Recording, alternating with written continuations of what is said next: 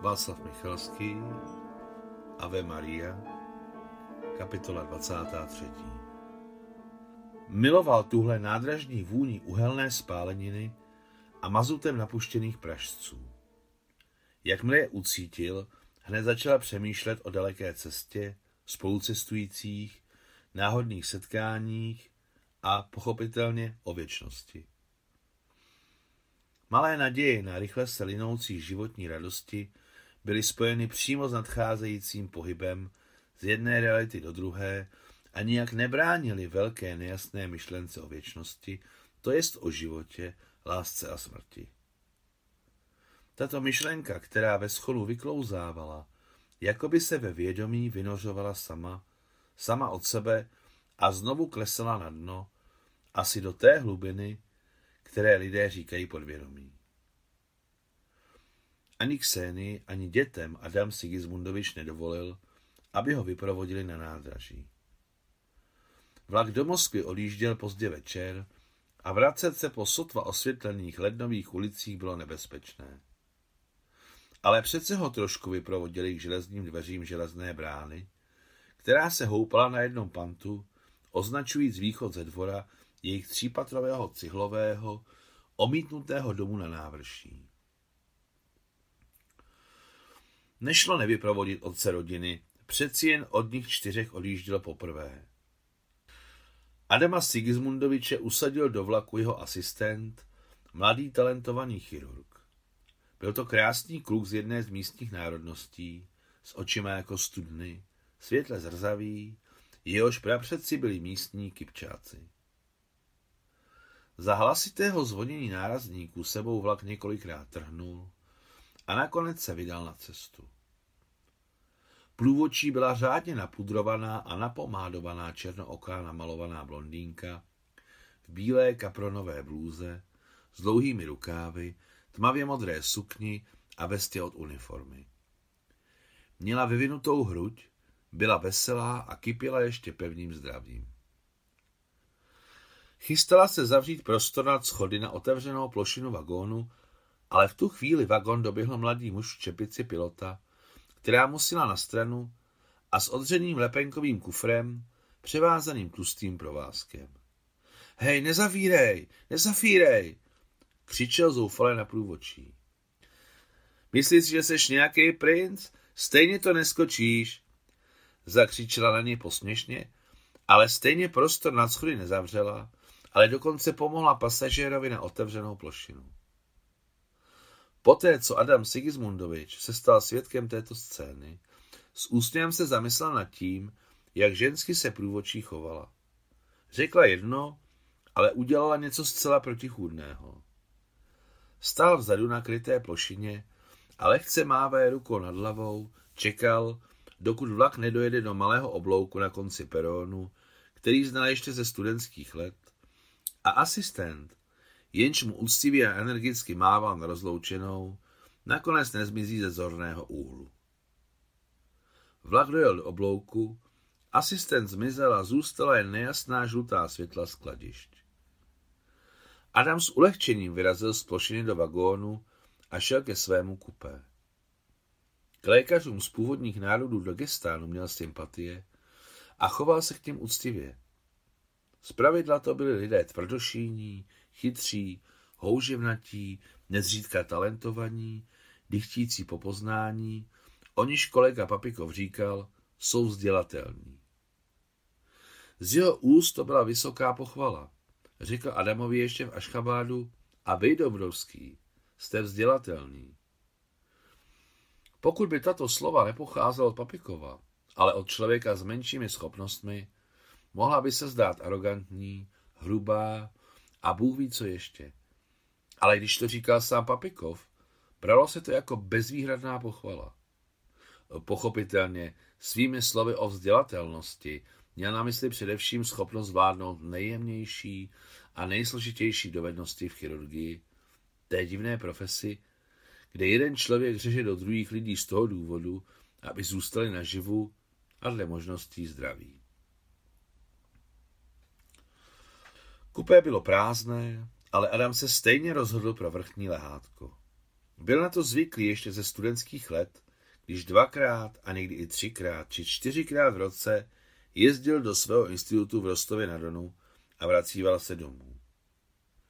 Ale zatímco si sedl na spodní lavici po směru jízdy a hleděl do mlhy, která letěla za oknem, stále myslel na staniční perón, vůni uhelné spáleniny a mazutem napuštěné pražce, slabá světla skladišť, která zůstala v dáli, na šíleně namalovanou, napudrovanou, rudou Moskvou navoněnou průvočí, mající plno sil, a na svého mladého a krásného asistenta. Poznámka pod čarou. Zpočátku byl parfém Krásná Moskva, Rudá Moskva, nazýván buke de l'Imperatrice, květy císařovny, a byl vytvořen ruským parfumérem Henrichem Brokardem k třístému výročí domu Romanovců v roce 1913, za což mu byl udělen titul dodavatele císařského dvora. Jeho císařského veličenstva. Jak víte, parfumér neměl čas si tento čestný titul řádně užít. Konec poznámky pod čarou. Jak se dívala na Kseny, přímo ji hltal očima. Ale ona se zatvářila, že si ne nevšímá jeho žíznivého pohledu, ale ani na tak krátkou vzdálenost asistenta vůbec nevidí. Nadaná žena, to se musí nechat. Adam věděl, že o takových jako jeho žena se lidově říká, že je vábivá. To jest nevědomky láká a vábí. Vzdělaní lidé této vlastnosti říkají šarm. Ve škole se Adam učil francouzsky a pamatoval si, že jedním z významů pojmu šarm je půvab a očarování. S radostí myslel na Ksenii. Jak kdysi za války říkal jeho velitel polní nemocnice třetí linie KK Gryšuk, o této ženě mluvím vždycky s kutí. E, mimochodem, kde je teď KK Gryšuk, lékař Orl, na tomto nebo na onom světě?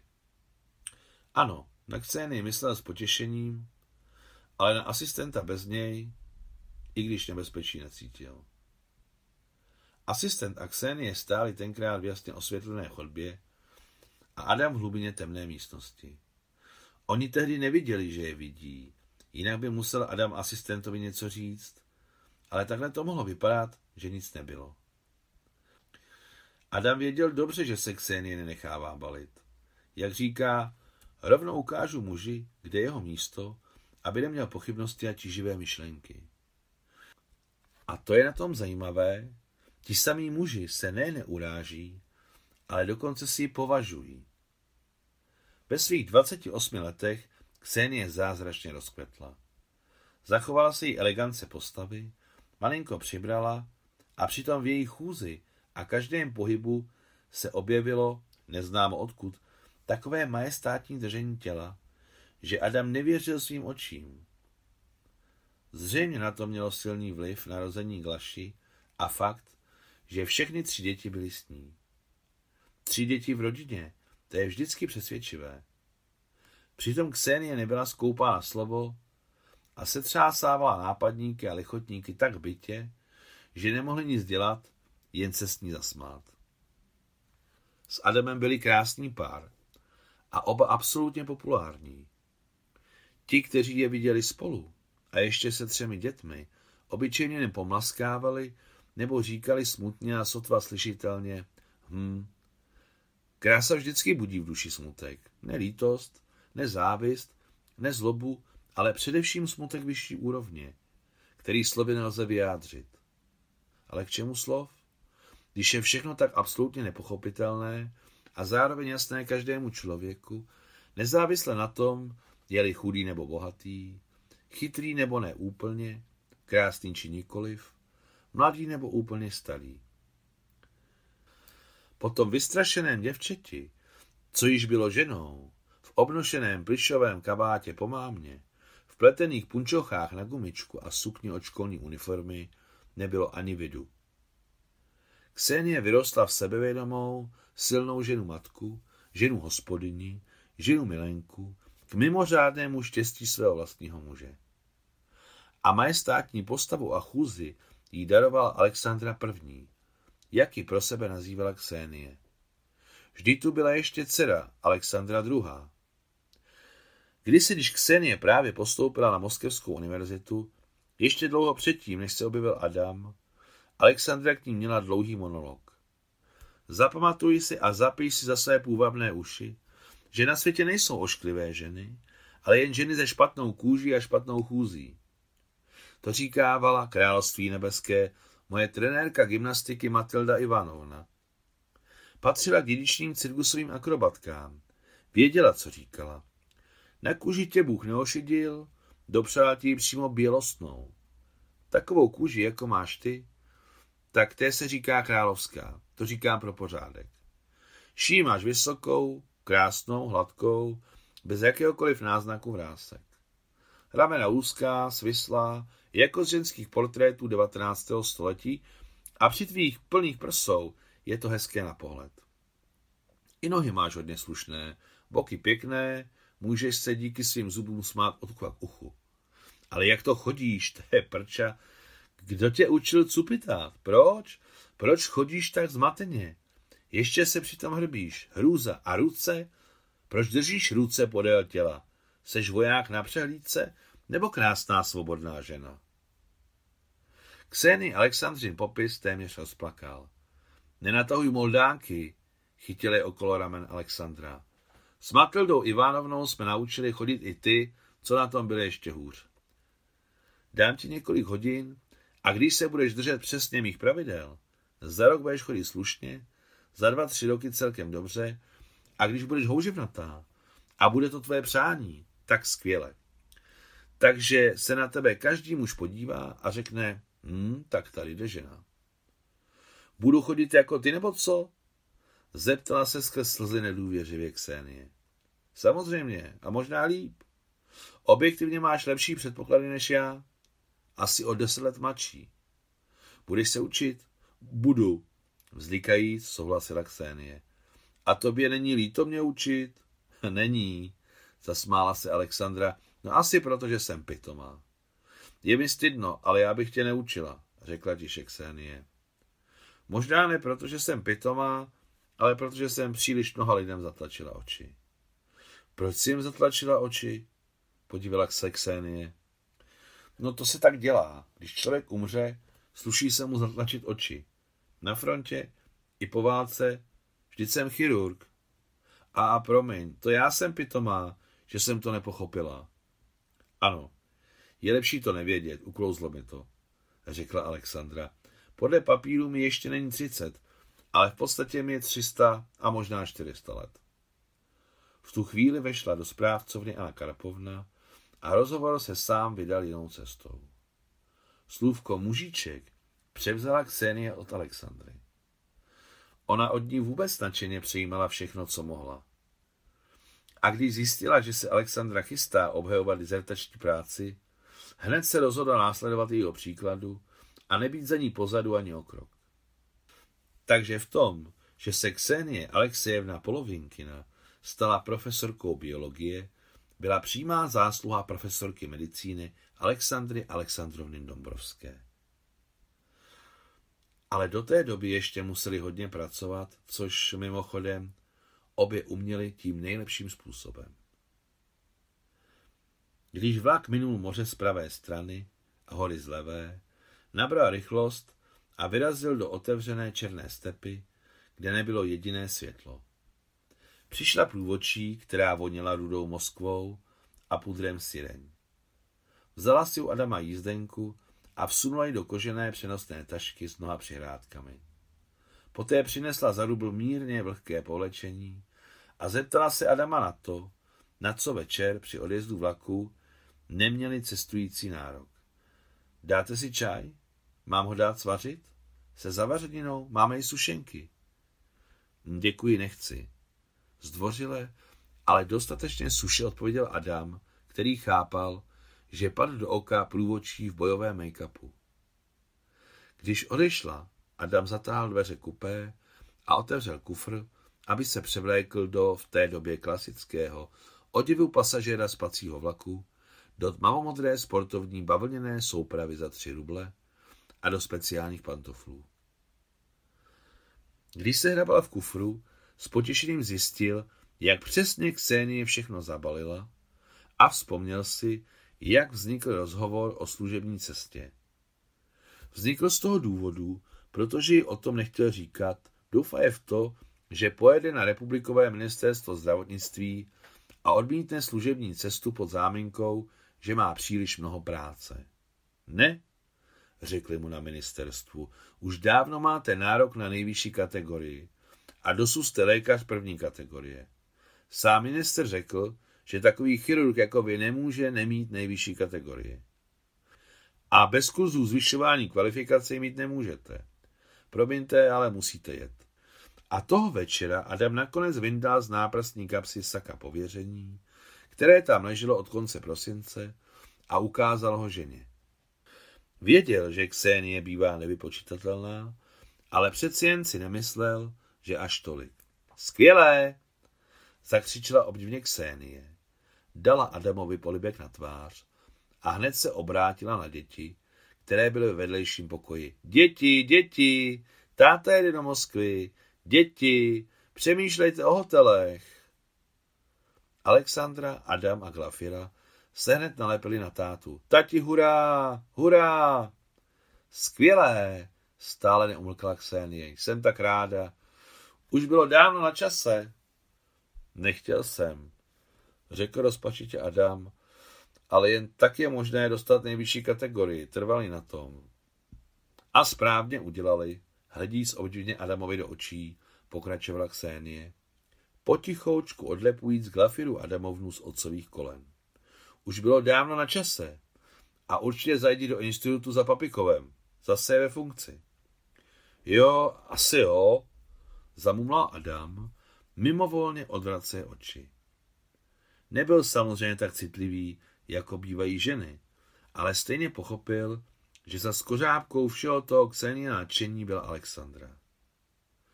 Řečeno jazykem frontových svodek, sotva obdržela informaci, Ksenie mohla v okamžiku přefonovat své síly a přišla nikoliv k obraně, ale do protiútoku. A nejneuvěřitelnější na tom bylo, že ani v hlase, zářících očích, ani v jediném pohybu nebyl náznak falše. Jak by řekl Herakles Solomonovič, všechno bylo na čerstvém másle. Ne, nebyla velká herečka, ale žena, matka třech dětí, milující, plná sil a možností, že na bystré mysli a rozhodních kroků měla co ochraňovat. Děti odešly do svého pokoje probrat novou událost. Asi najdu Semečkina. No to především, ale nezapomeň navštívit ani Alexandru, moc si pozdravuj. Její mámu, Anu Karpovnu. Jsou to tak dobří lidé, musím ti sehnat nové oblečení. Pozvou tě na návštěvu a její muž je generál. Na služební cestu do Moskvy Adamovi ušili bostonský oblek. Říkalo se tak vlně nejvyšší kvality Boston, zřejmě podle amerického města Boston. Je třeba říci, že Adam s Ksení si nežili špatně. Za prvé měli majetek, který zůstal po Adamových rodičích, a za druhé proto, že jeho profese byla velmi atraktivní pro ty, kteří se s ním potkávali pracovně a jeho sláva po republice byla velká sama o sobě – a navíc jeho kolegové nezapomínali, že pracoval se samotným Papikovem. Ne, řeč není o úplacích. On je pochopitelně nebral. Léčit v té době za peníze se považovalo za ostudné, především pro ty, kdo léčili. A s děkovnými dárky se k Adamovi nikdo nepřibližoval na dostřel. Za to kroužili okolo Ksenie. Vděční příbuzní se jí snažili něco dávat za takzvané základní ceny, které byly násobně nižší než reálné. A něco nechávali inkognito u dveří bytu. Tu bednu, tu pytel se zeleninou, ovocem, balikem, neboli uzeným rybím masem, litrovou sklenicí s černým kaviárem a tak dále. Nutno poznamenat, že lidé původních národností ani černý kaviár, ani balík sami nejedli. Ne proto, že by na to neměli, ale z toho důvodu, že jíst kaviár nebo ryby bylo mezi nimi nepřijatelné. Týkalo se to především prostých lidí, kteří nebyli postiženi vzděláním nebo funkcí. Všechny tyto dary rozdávala Ksenie hlavně sousedům, za což byli velmi rádi. Dělení velela sousedka z bytu naproti, teta Raja. Například s novým oblekem pro Adama to bylo následovně. V rozhovoru se svou Krejčovou, tetou Zojou, se Ksenie prořekla, že Adam potřebuje rychle ušít nový oblek. No tak proč se neobrátí na strýčka Rafika, když ho operoval? Nejlepší pánský krejčí ve městě je strýček Rafik. Ještě u něj sám témník obkomu. Neobrátí se na něj, protože ho operoval. Znáte mého muže. Ano, dobře, samozřejmě. V tomto smyslu ano. Zahrála do outu rozhovor Krejčová teta Zoja, která skvěle oblékala Xénii a na stejné úrovni jako strýček Rafik se také bezpochybně ucházela o prvenství, ale ve své dámské linii. Teta Zoja rozhovor zamluvila, ale večer, zhruba hodinu potom, co se Adam vrátil domů, někdo zaškrábal na dveře bytu. Na Prahu stál strýček grafik s kryčovským metrem okolo krku a se svitkem v podpaží. Mohu dál? Slavnostně se klaně k Sénii zeptal se hubený šedivý strýček grafik v malých kruhových brýlích na velkém nose. Pojďte dál, prosím, ráda vás vidím, zaspívala Ksenie, která i hned pochopila, kolik uhodilo. Nečekaně mi zůstal jeden docela dobrý střih a slyšel jsem, že jeden mladý muž odjíždí do Moskvy a potřebuje vzít rychle míry na oblek. Adame Sigismundoviči, mohu vám vzít míry? Strýček Rafik byl jedním z mála, kdo správně vysloval Adamovo očestvo. V dětství se naučil hrát na housle a poté ho kvůli změně podmínek v rodině dali vyučit ke krejčímu. Ale hudbu strýček Rafik váštivě miloval.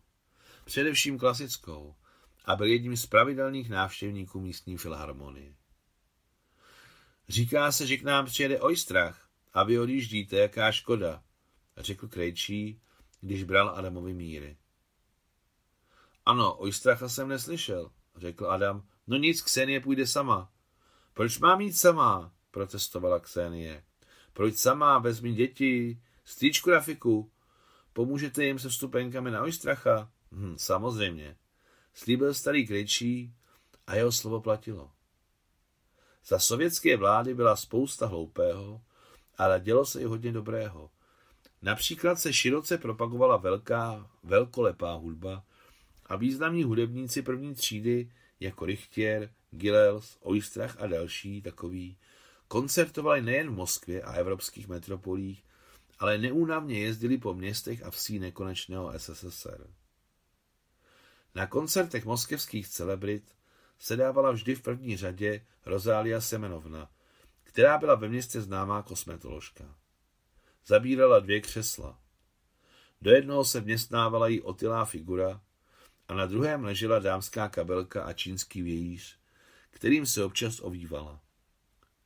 Ve stejné první řadě seděl jak strýček Rafik, tak několik stomatologů i další důležití lidé tohoto světa vzájemných služeb, který tehdy vládl nejen v tomto městě. Adam Sigismundovič nepatřil mezi nejbezvýznamnější lidi, ale do první řady si s Ksení nikdy nesedali, ale prosili si pro sebe sedmou hned vedle východu z bočních dveří. Oblek byl ušitý za týden a nehledě na to, že na něj míru brali jen jednou a nebyla žádná zkouška, seděl na Adamovi jako ulitý. K obleku byly potřeba polobotky, což se také podařilo zařídit přes jiného pacienta. Švec Adam Gamletovič, který byl známý po celém městě, ušil nádherné, měkké, teplé a v té době módní polobotky. A když Adamovi koupili ještě šedivý raglánový kabát, lépe řečeno získali ho z báze, světle šedou čepici a Ksenie ho navíc dobyvavala bílou košilí s kravatou, výsledek byl ohromující. Tatínku, ty jsi ze všech nejkrásnější, udělala závěr Glafira Adamovna. Až vyrostu, přesně s takovým pánem se ožením. Hlupáčku, vdáš se. Opravila ji starší sestra Alexandra. V lidském životě spousta věcí určují slova, ale ještě více skutky. Ale co si mi dala do toho kufru? Rozčil se Adam, když objevil litrovou sklenici černého kaviáru uzavřenou víčkem od konzervy. Proč ne, si? Alexandra má dceru Káču a děti milují černý kaviár. Naši se ho namlsali. Za chvíli vlak zastavil ve stanici Čirjurt. Kdysi, když bylo Adamovi třináct, utekl z domu a došel do této zastávky ve stepy. Příčinu utéct z domu neměl, nebudeme-li počítat touhu vyrazit na cestu. A to ve třináctý je pádný důvod. Takže i malý Adam nikoliv náhodou utíkal do Číny. Zdá se, že to měli dědičné, alebo moderně řečeno geneticky podmíněné. Do stanice to bylo z města 18 kilometrů a drže se kolejí jako orientačního bodu, Adam šel, šel a šel. Tenkrát všem obyčejným lidem ležely peníze ve skřínce. Jednak protože jich bylo omezené množství na živobytí a také to bylo pohodlné. Potřebovali jste, tak jste si vzali. Adam si vzal u mámy ve skřínce trochu peněz, méně než třetinu, a z otcovi dva balíky papirosek naše Marka. Do té doby nekouřil, ale když vyrážel na samostatnou výpravu, rozhodl se to zkusit. Zkusil to až daleko v otevřené, volné stepy, vonící tymiánem a pelinkem. Slyšel, jak kluci říkali, musíš lukovat. Potáhl, ale tak, až mu to střelo do zátilku a z očí se sypaly jiskry a vyrazily mu slzy. Jak se dusil tabákovým smradem, dlouho plival a potom vyhodil obě krabičky papirosek do trávy na železničním náspu a až skončil s kouřením, dokonce nekouřil ani na frontě. Stalo se to v létě. Matné velké slunce nad stepí pomalu zapadalo a bylo vidět tak daleko, že se zdálo, že téměř neexistuje horizont, ale jen jedna nekonečná dálava a volnost. Ten den se Adam poprvé cítil sám se světem. Byl to ohromující pocit, který se zapamatoval na celý život. Když se setmělo, šel po kolejích, protože to bylo o mnoho lepší. Vyšel ostrý měsíc mládenec a Adam se chytil za peníze. Máma to dělala vždycky, aby jich bylo dost. Do lesku uježděné koleje se táhly do nekonečna. Občas projížděly nákladní vlaky, Adam scházel z kolejí na hranu náspu. Nákladní vlaky zalévaly okolí větrem a hlukem a připomínali, že on již není na tomto světě sám, že svět je ohromný a vozí po něm všechno možné z jednoho konce na druhý, téměř pořád to samé, jen v opačném směru. Když slunce již zašlo, ale ještě se nad zemí mihotalo perleťové průzračné světlo, Adamovi před očima prosupěly dvě dlouhé železniční soupravy s plošnovými vagóny, které byly naložené pískem. Jedna od Baku a druhá od Rostova. Šel dlouho, nohy měl unavené poskakováním po pražcích. Nakonec se v dáli začaly mihotat světla stanice, kde Adam doufal, že si koupí jízdenku do Rostova. A náhle ho, kde se vzali, tu se vzali, obklíčili ohromní vlkodavové, takzvaní kutanští psy, chránící ovce na kutanech nebo letních pastvinách. Psů bylo osm a usadili se okolo Adama, který stuhl mezi kolejemi na Pražci. Když si někde slyšel, že hlavně je v takových případech nehýbat se z místa a on se nehnul. Minutu, dvě, tři, pět. Kolik minut proběhlo, nevěděl a nepamatoval si. Viděl před sebou jen dobrodušné mordy ohromných kavkazských ovčáckých psů, kteří byli schopni ho roztrhat během vteřiny. Když přešla po vás nohy na nohu, psi se k němu přiblížili a sotva slyšitelně vrčeli. Neměl strach, jen duší mrazící sklíčenost. A najednou uviděl to nejhorší. Svítící oko rychle se blížícího vlaku. Koleje byly dvě, ale Adam zjistil, že vlak jede po jeho, tudíž nemá šanci se zachránit. Prásk, prásk, prásk. Všech osm psů náhle vyrazilo z místa a vrhlo se do černé tmy.